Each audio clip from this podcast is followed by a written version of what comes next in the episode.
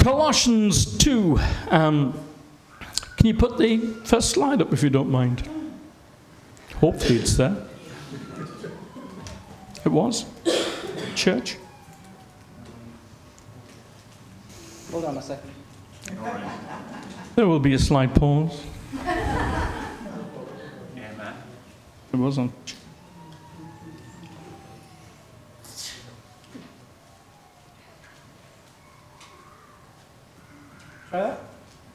There we go. you like shadow puppets? I like that one. um,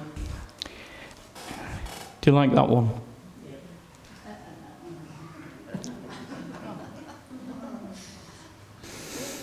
That will become relevant, honest. It's not just me trying to crack a poor joke. Um, we're looking at the series on Colossians, and it's a, it's an, a fascinating book, a, a brilliant book. Um, it, it's a letter that is almost a partner letter to Ephesians. Uh, and in fact, you know, it goes great if you read Ephesians and Colossians together. Uh, it covers much of the same ground.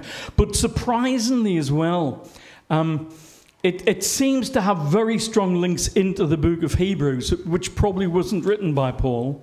Um, so just sort of have that in the back of your mind, and if in your personal readings you want to sort of a little challenge, read, read Ephesians and then read Colossians and read Hebrews, and you'll see the links between them. Last week with uh, Paul,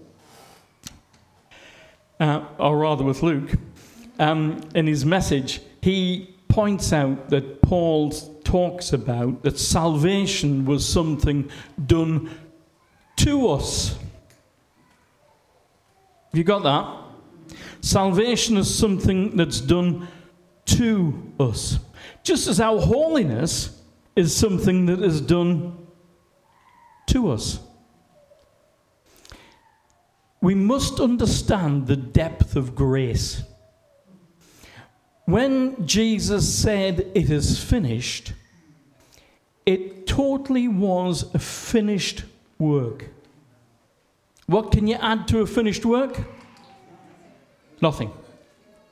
So, salvation is not about what you do yourself, but it's given by God as we accept His free gift to us.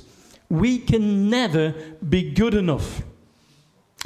And yet, the strange thing is, the church is full of weirdos. Yeah, it's true. Let me, let me tell you something I often say. If you're weird before you become a Christian, the chances are you'll be a weird Christian.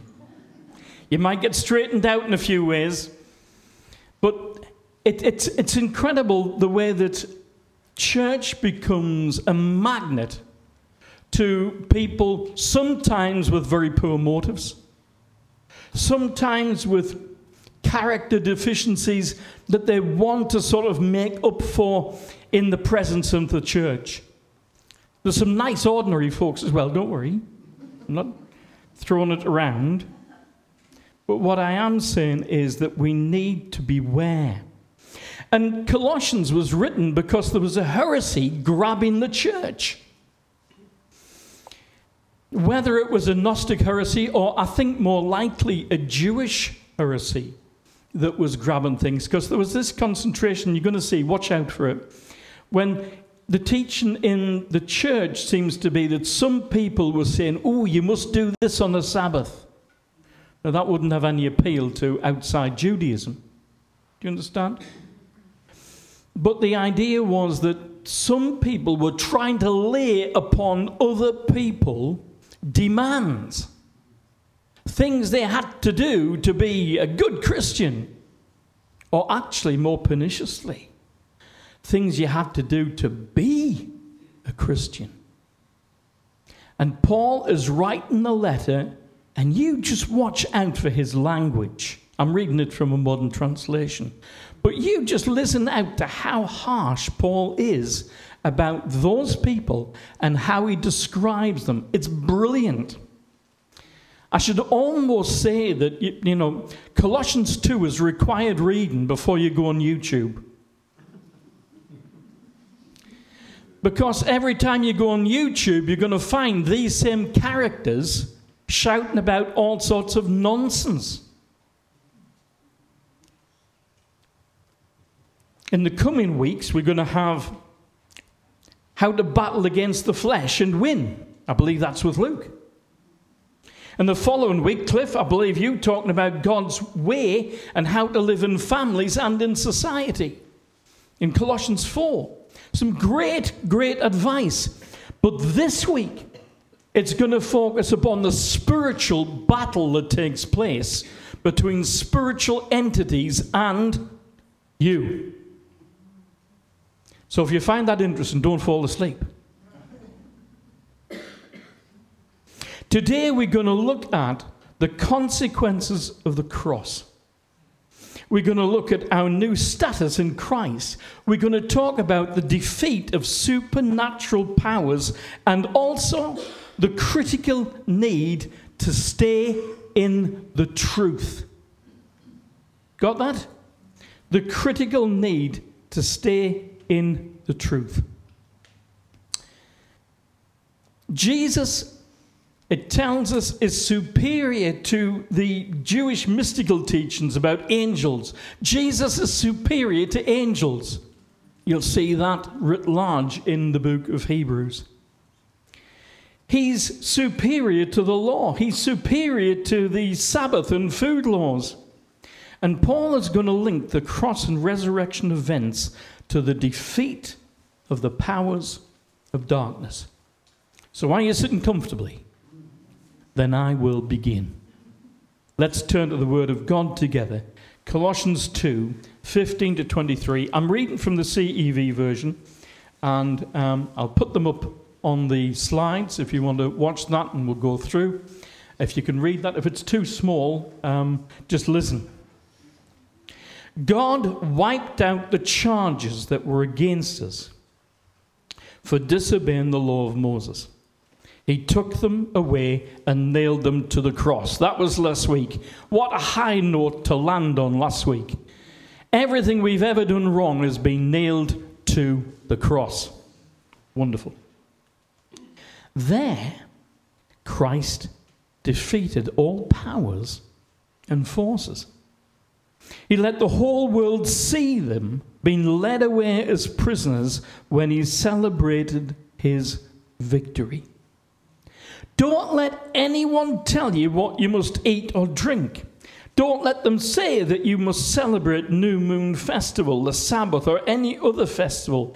These things are only a shadow of what is to come. But Christ is real. Don't be cheated by people who make a show of acting humble and who worship angels. They brag about seeing visions. But it is all, say it with me, nonsense. Because their minds are filled with selfish desires. Got that? Why are they doing what they do? Because their minds are filled with selfish desires. Listen this. They are no longer part of Christ, who is the head of the whole body. Christ gives his body strength and he uses its joints and muscles to hold it together as it grows by the power of God. You died with Christ, now the forces of the universe don't have any power over you.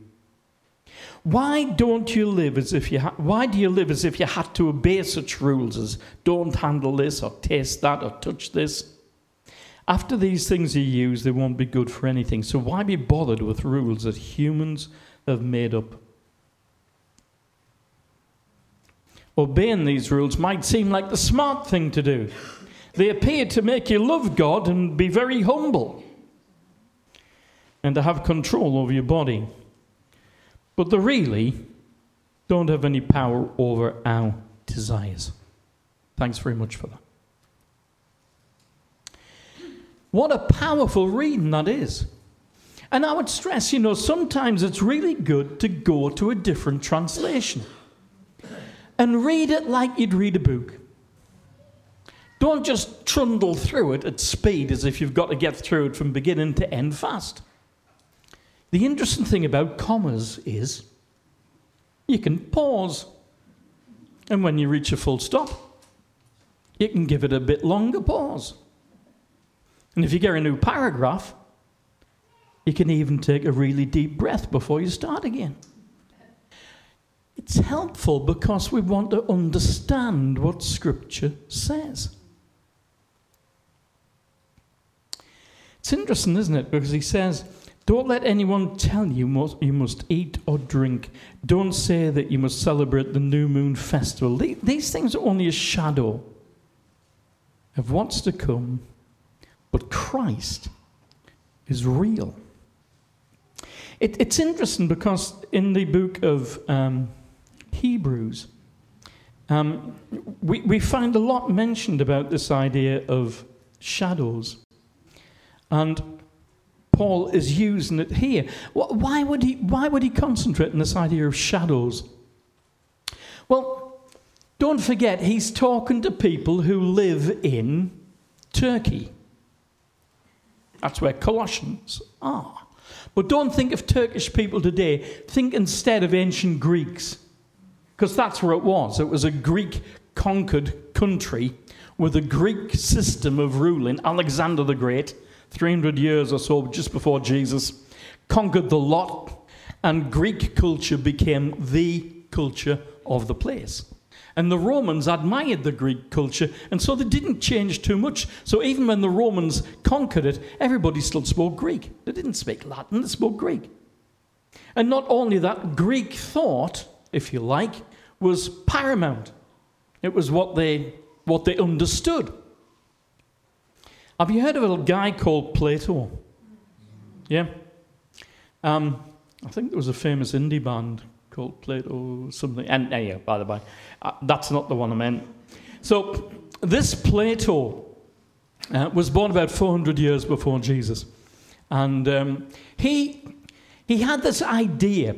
Now, actually, I wonder whether he nicked it, um, because a thousand years before him, Moses talked about the fact that sometimes the things on earth are a shadow of the things in heaven.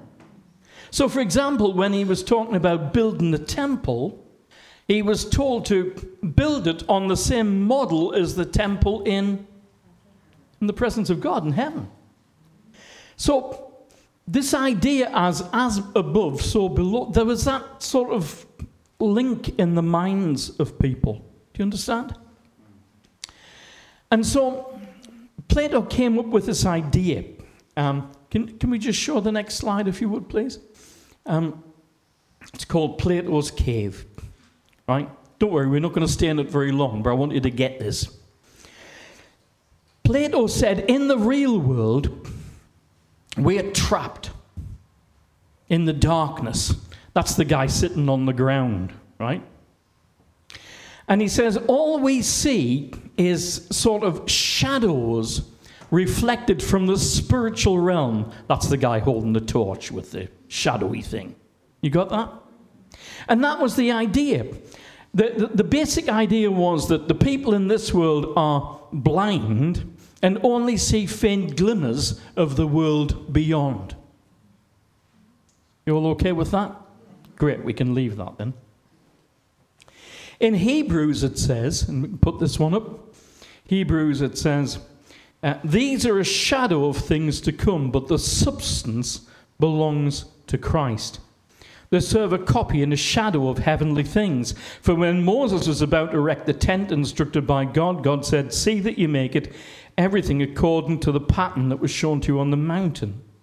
So these are a shadow of the things to come. But the writer of Hebrews says the substance is Christ. But this is why it was a good way to talk to people. Because the people in Colossians knew about Plato. He was the dude. He was the guy. He was the, he was the person that everybody debated about. And so Paul is using something that people understand. And what he's saying is the law was actually just a shadow of the things that were to come. Heaven will be the real thing. Jesus is superior to all this to do with the law. And he, he, he actually goes on and he says earlier in the chapter Christ is superior to the elemental spirits of this world. That's a funny one, isn't it? Elemental spirits of this world. The Greek word is stoicheia. And it, what, what Paul is doing here, and again, look back at Ephesians, he's tying it into the fact that we, we war against principalities and powers. Yeah. Against spiritual wickedness in high places. And again, if you talk to anybody at the time, they would use the word demon differently to us. Right? I think it's helpful when we talk about casting out unclean spirits to call them that unclean spirits or evil spirits. But the word demon was reserved for a higher, prince like evil force. So when in Daniel, Daniel talks about the fact that Gabriel um, was being held off by the evil prince that rules over Persia. That's that level, if you like when we talk about demons in the way that I'm going to use it this morning. Understand? We're talking about that higher level. Okay. It's interesting if you want to just pick up the shadow thing, just, just to nail it down uh, on a specific example. In, in Hebrews um, chapter 4, it talks about the Sabbath. Now, we understand the Sabbath is what? Just just talk to me. Anybody from anywhere? A Saturday, yeah, that's right. Anything else? First day of the week, yeah. Anything else?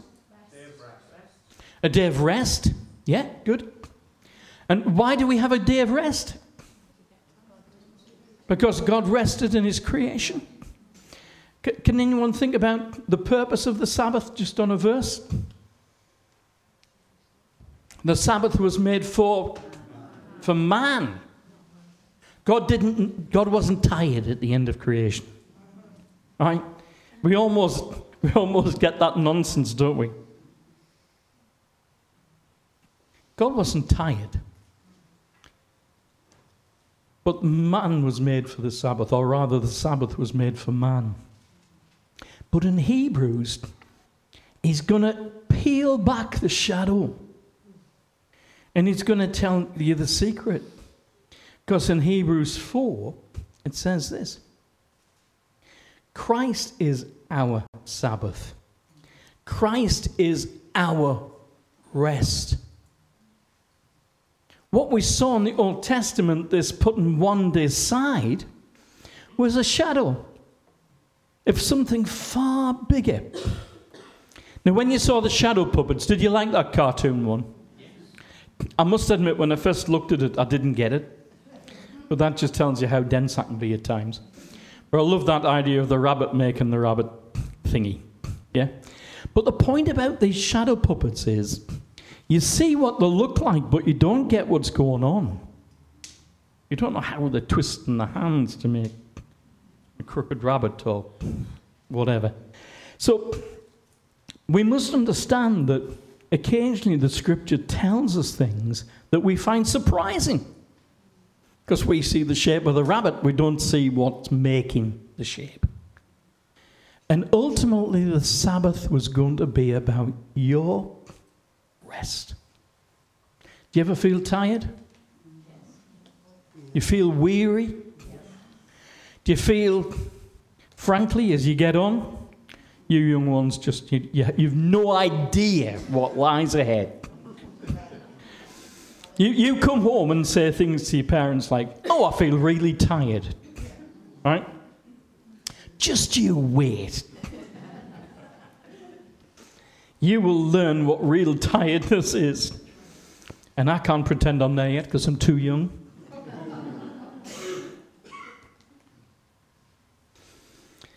Friends, one day we will enter into our rest with Christ.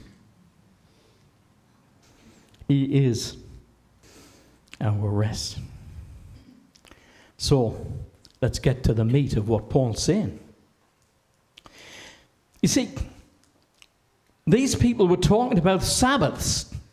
Keep the Sabbath, do this. If you if you want to have one day of rest a week, I think that's great.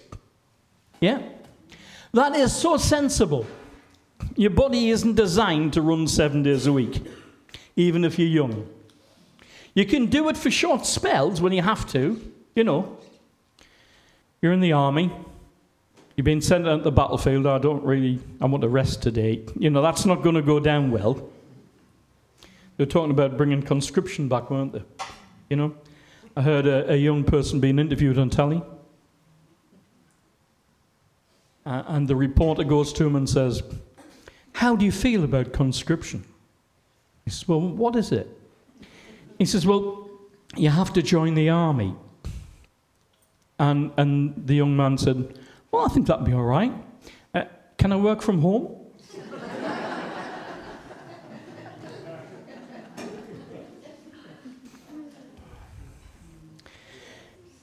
These people were trying to lay the trip of the Sabbath upon the people.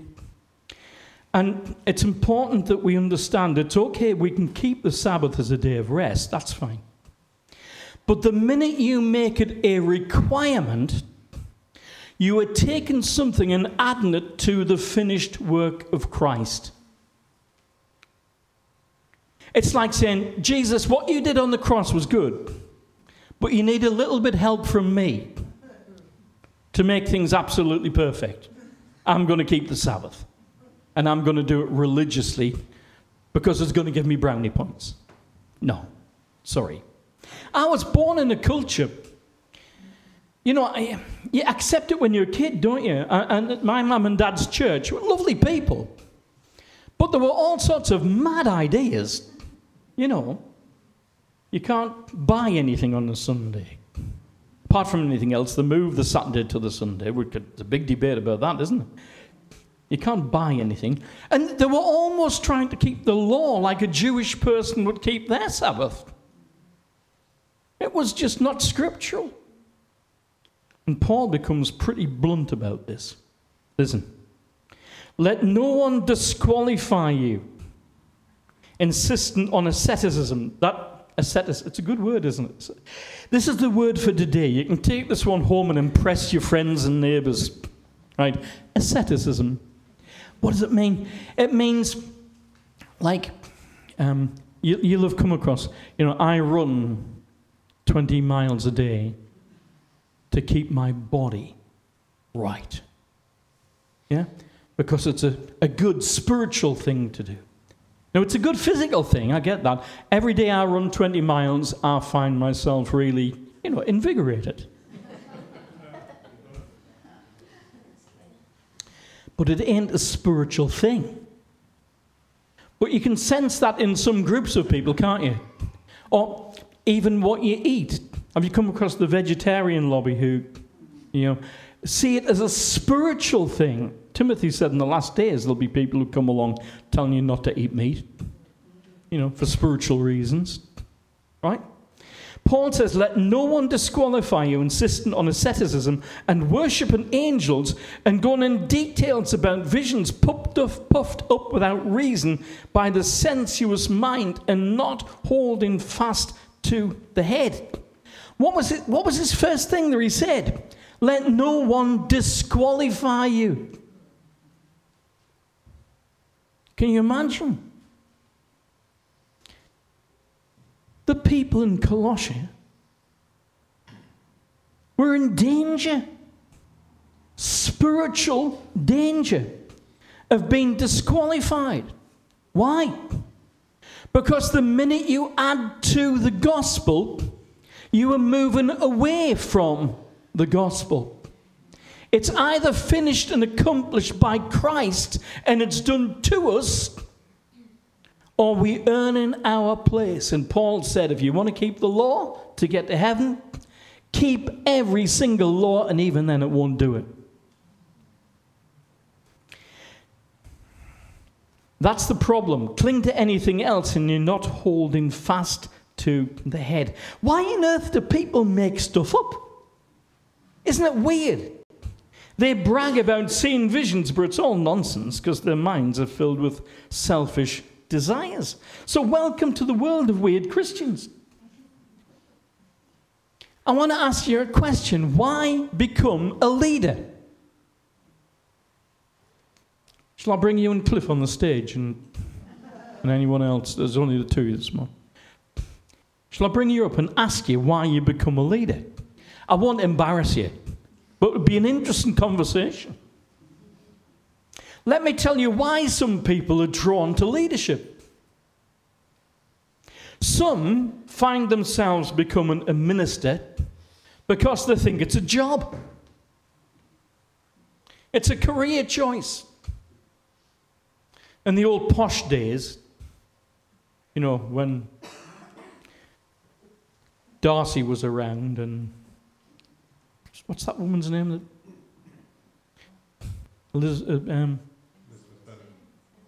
Bennett's, all wanting husbands. And they look at the range of husbands on offer. Thank you. Bless you. So the, there's the Bennett sisters. Who do they draw from? Well, the best catch of all is the firstborn, because they inherit all the land and the, they, they're the top of the gentry tree. Yeah? But what do you do with your next son? Because the first one's got your inheritance. We'll talk about that afterwards. But don't, not all of you. Don't, don't take this out of context. So,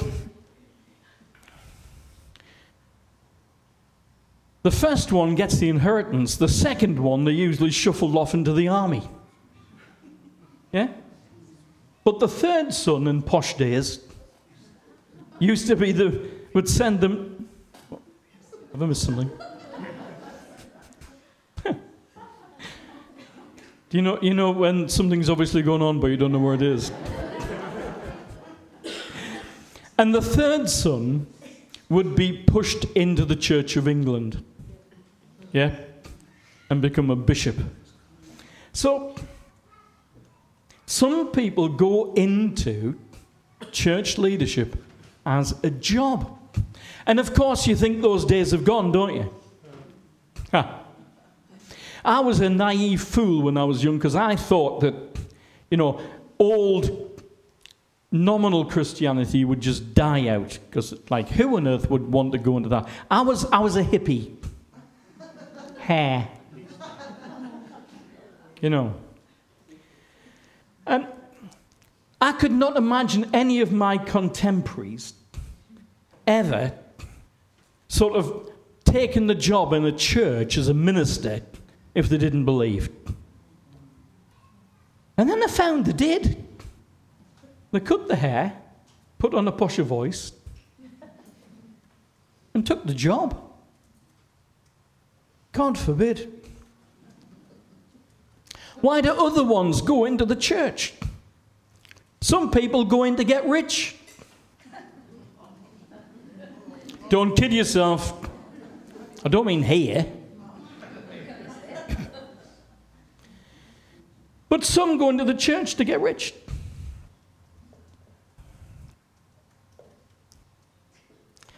This morning, sorry, that's the one I'm drinking from. This is the special water. Brothers, sisters, I want to tell you this morning that I've prayed over this water. And this water now has taken and been imbibed by the Spirit of God. This water now will bless you. This water now is capable of setting you free from every aches and pains that you might be feeling, even those advanced in age. And for a mere 70 pound, thank you. for a mere £70 payable in five easy easy to pay installments. This will be bottled for you and sent to you, and you can share in the blessing that God has given us this morning. For those online, if you've just come in, start at the beginning, because this is not real. But I tell you, there are people who go into the church to get rich. There are people who go into the church to become powerful. There are people who go into the church to become an influencer. See how trendy I am? I can use the word influencer. Just drop it out there, and everybody knows I'm with it. Do you know, I think influencers in some way are as bad as the greedy. They mightn't be in it for money, although clearly they might be. You know, it takes millions of hits to get tuppence. Um, but they're in it for the adrenaline and the power. You understand? What are they in it for? Having followers is a buzz. Bragging to your people, you know, we've got half a million followers. It's like they've become a little vocal prophet of the contemporary world because they can speak and 500,000 people might listen. It's impressive. The trouble is that once you start doing that, you're on a treadmill. Because you've got to put out another podcast or another, you know, post. And if you say something weak, you're going to look weak. So you need to put out something that's startling, something with big claims. And then you've got the kudos that comes back from that. But of course, there's nothing new to say sometimes. So you say rubbish. So, what I'm telling you here is that there's nothing new. They mightn't have had social media in Colossians, but they had the grapevine. They had whispers. They had people who were prepared to sort of grab two or three people together and pull them in, put their hand round the shoulder, and whisper things that Paul is having to speak against. Listen to his words. Don't let anyone tell you what must eat or drink. Don't let them say you must celebrate the new moon festival, the Sabbath, or other festival. Don't be cheated by people who make a show of acting humble, but who worship angels. They brag about seeing visions, but it's all nonsense. Why? Because their minds are filled with selfish desires. So I want you to be wise this morning. Are you prepared to be that? Learn the lesson that other people make, or rather, the mistakes that other people make. It's far easier to look at the mistakes of others and go, ah, got it. I won't make that mistake. The trouble is that sometimes what happens is that we shift into um, I know this speaker. I, I really respect this speaker. It, they've just gone astray once by claiming something outrageous. You know, I'm, I'm going to give them the benefit of the doubt. That's not the approach that Paul takes. Because once you've been heretical, guess what? You're a heretic.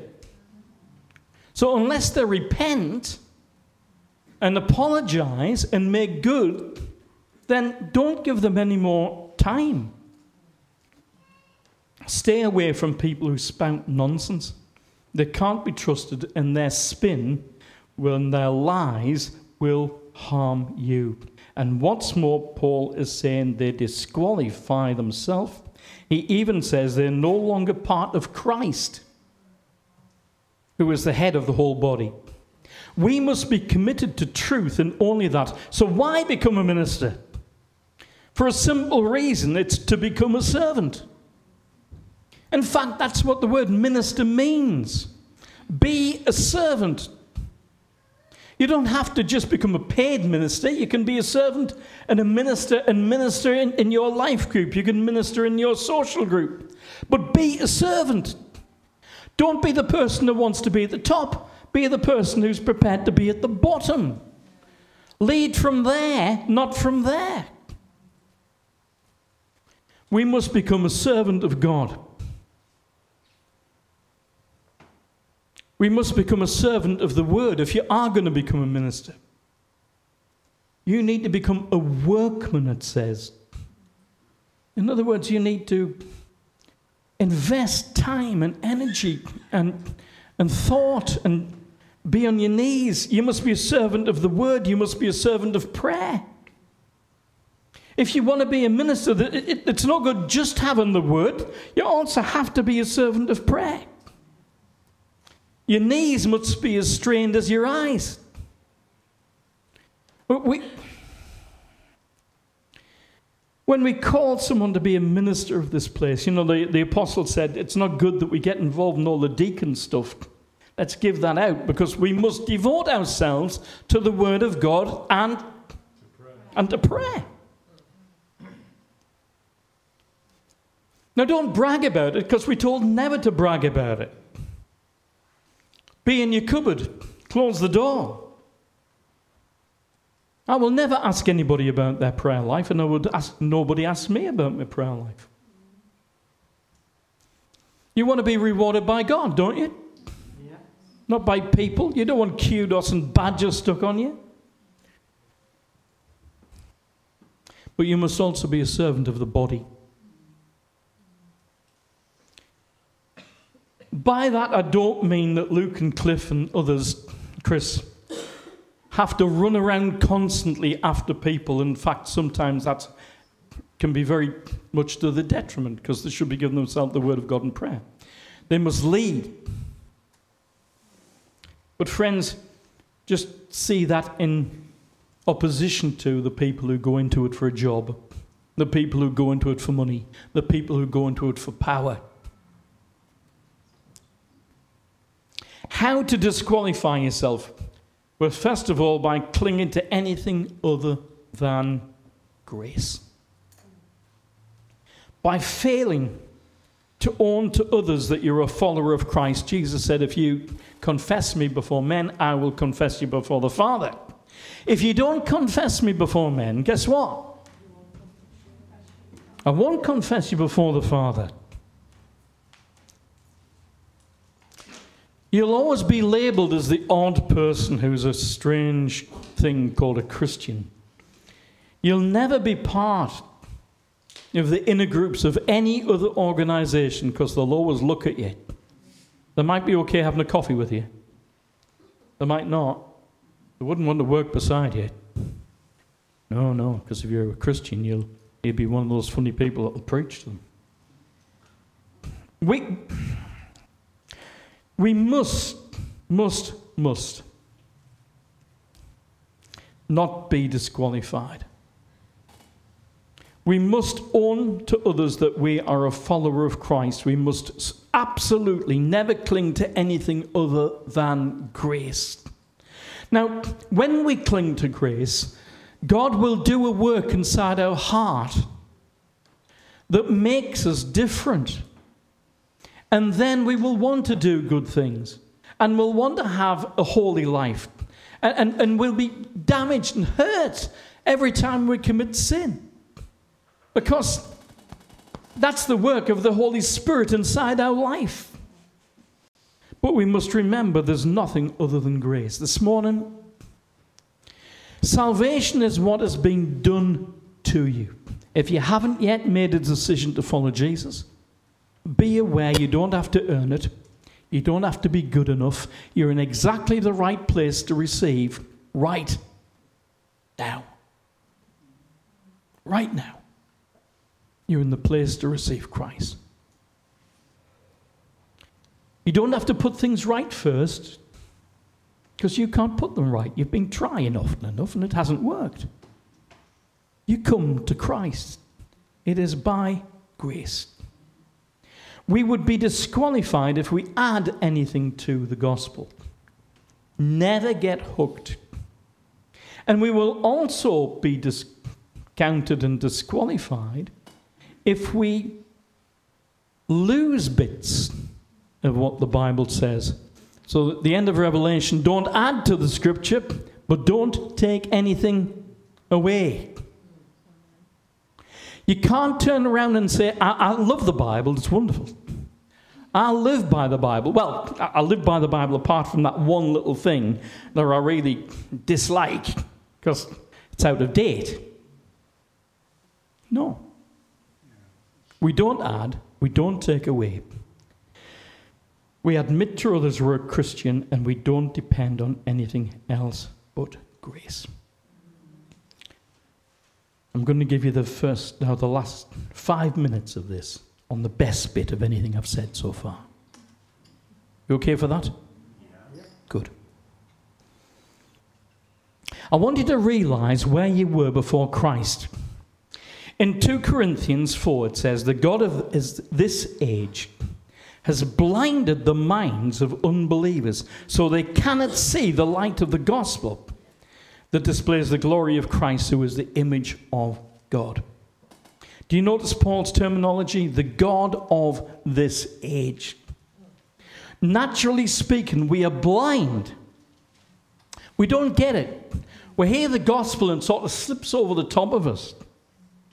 It doesn't register. We don't see the light unless God breaks in and touches you.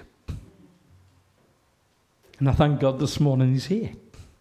You know, it says, where two or three are gathered, I'm there in the midst. Why is that? Well, it's dead easy, really. Where is the kingdom of God? Within you. You've received the Spirit of God. Yes? Come here. You don't mind him. Ah, it's good. The Spirit of God is within you. The Spirit of God is within me. And where two or three are gathered, guess what? He's in the midst of us. That's all. But do you understand? The Spirit of God is within us. But the world cannot see it. Because the world is under the domination and the blindness of the enemy. But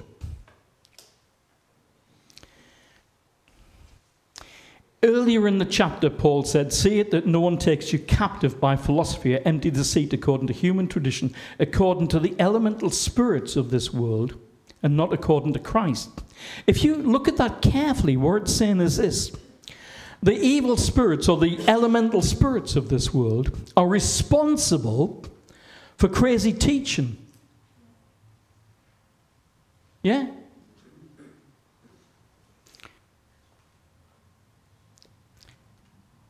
Philosophy and empty seat according to human and human tradition according to the elemental spirits of this world. That's the stoicheia, and not according to Christ.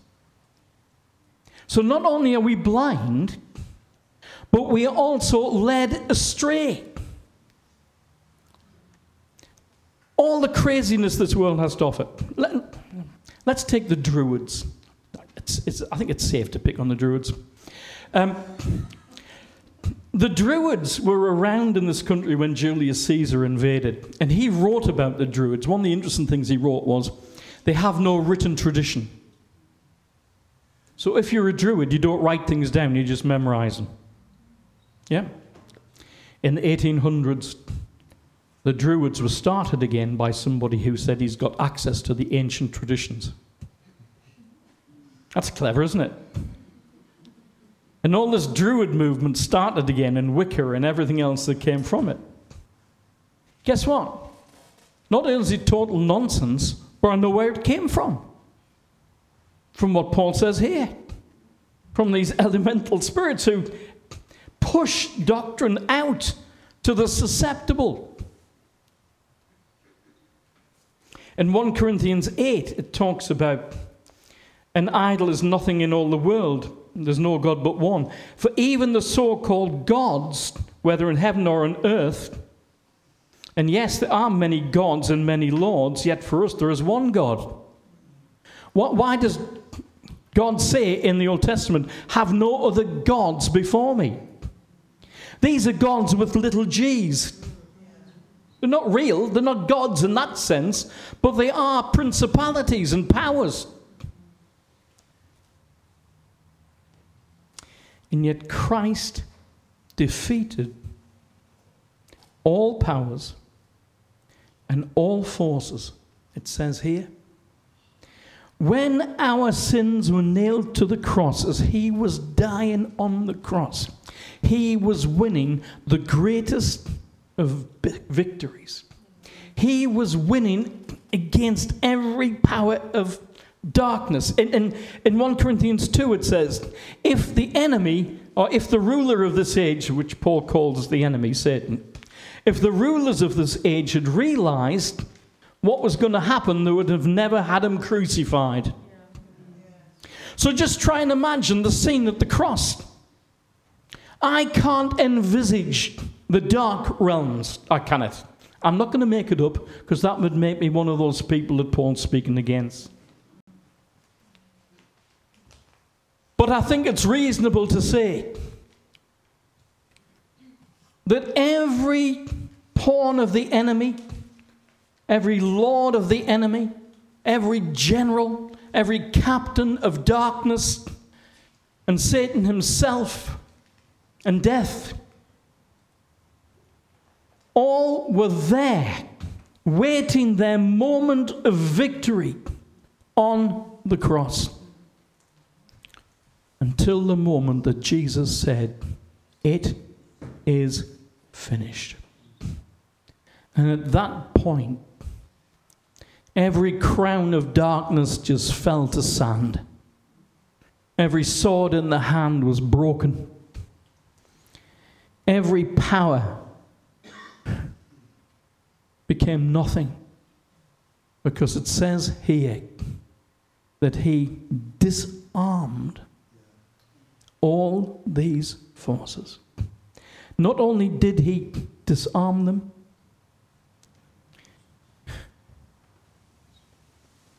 he took from them everything that was their power and he led it away so that the whole world could celebrate the victory. The, Bible says clearly that in the Uh, in the place of death before Christ. There was a strange place called paradise. Paradise is where Abraham provided comfort to those in Christ before the resurrection. Yes? Jesus said, This day you'll be with me in paradise to the dying thief. And that the Bible says that when he died, he descended down into hell. We know that in that place, the rich man and the poor man could see each other. But there was an abyss between the two that nobody could cross. The Bible tells us in Ephesians that Jesus emptied that place and took them who were captive and led them and presented them and ascended to the Father. Have you got that? Before Christ, the place of Hades was the place that grabbed them and held them, even if they were in, like, I'll make it easy. There's a goody end and a baddie end. Those who were honorable in Christ uh, uh, before Christ came, but, but clinging to the obedience of God, were one place, and those who weren't were in the other place. Friends, he led captivity captive. Do, do, do you just this in your mind for a moment? Who was the first person to die? Sorry? Abel. Abel. His sacrifice was given to God, and God accepted his sacrifice. Who do we see coming out of this paradise that now is empty and presented before the Father? We see Abel standing in blood soaked garments, killed by his brother. We see Eve, who was given the promise that the deliverer would come, who would stand on and crush the head of the serpent who deceived her in the garden. We see Adam, the first Adam, who couldn't envisage it, but a second Adam, the Bible says, came to deliver us. We see the early patriarchs, we see Noah, we see Abraham himself, who has such a presence that it's even called Abraham's bosom, the place of Abraham's comfort. We see the patriarchs, we see the prophets, we see all those who died presented before the Father. And now, absent from the body, present with the Lord. We don't go to an empty paradise that's gone. We go into the presence of God as soon as we leave this body. But I believe that such a welcome will await us. Paul, or rather, the writer of Hebrews, in, in chapter 11, talks about the great cloud of witnesses, and he goes through those people of faith who've gone on before. And so, as he goes through the, the, the, the, lists of people of faith, and then says, Now, since we are gathered together with such a cloud of witnesses, in other words, all those who have gone before are watching us. Yes? One day, it mightn't be long, I don't know. If Christ doesn't return, and if Christ comes back, that's different. But if not, that's okay. One day, I will die. But it's better to be with Him. And I'm sure as I pass into glory, in the presence of Christ, my mum and my dad are going to be clapping. As they see me walk across. My grandparents, when the day comes for you, sunshine, they never knew you other than a baby. What joy is going to be on their face when they see you entering into the kingdom of God. Dean and Don's going to be there. He's going to clap. Albert and Betty, they'll be there as we walk across that line, absent from the body, present with God. And every power that the enemy had to interfere with that is gone. Pam's going to be there for you, George. She'll welcome you with open arms. Death, where is your sting? Where is it? I know where it was before the cross, but where's your sting now? It's got no hold on you. It's got no hold on me. Christ, our hope of glory.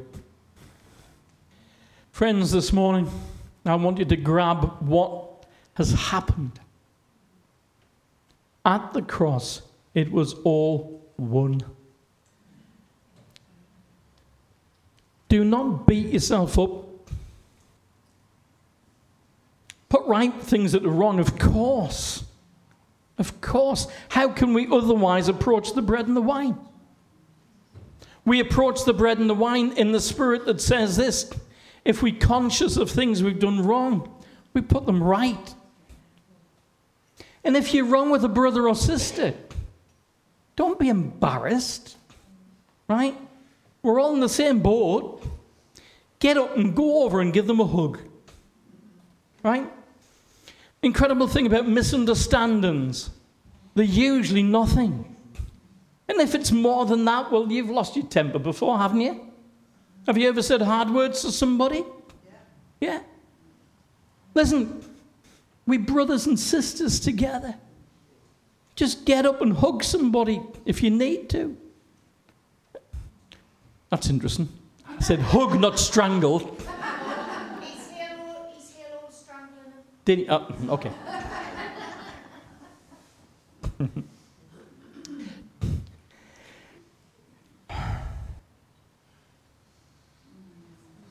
Let's put ourselves right with God. But understand this you haven't earned it, it's a gift.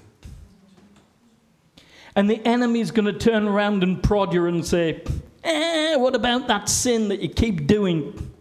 And you keep saying, forgiven?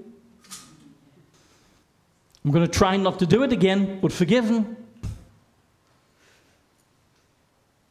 And every time the enemy says, You're under my power, guess what?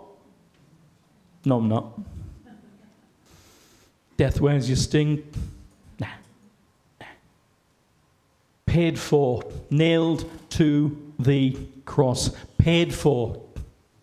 So if you if you're watching this morning and you haven't yet found this peace with God, or if you're in the room over here, over here, in the middle, wherever you are, if you have not yet found peace with God on these terms, where you say simply this Lord, I believe, I step out in faith, and I want you in my life. Please forgive me of my sins. I believe you're the Son of God, and I will trust in you. And then you're also prepared to go out and tell people that you've made that decision. And if you promise never to cling to anything else, and you promise to cling to the Word of God and not lose a bit of it or add a bit to it, if you prepared to do that, there is no power of hell, there is no power in any of the enemy's forces that can overpower what you are. They are disarmed. You are free. You are not in the grip of the enemy on your mind. No, you are free. You might have things to resolve, yes, but you are free. He only has the power that you give him. Don't be conned. And lastly, don't be conned by these idiots who make up things and then turn around and make people obey them. We won't be having any of that, will we? Bless you.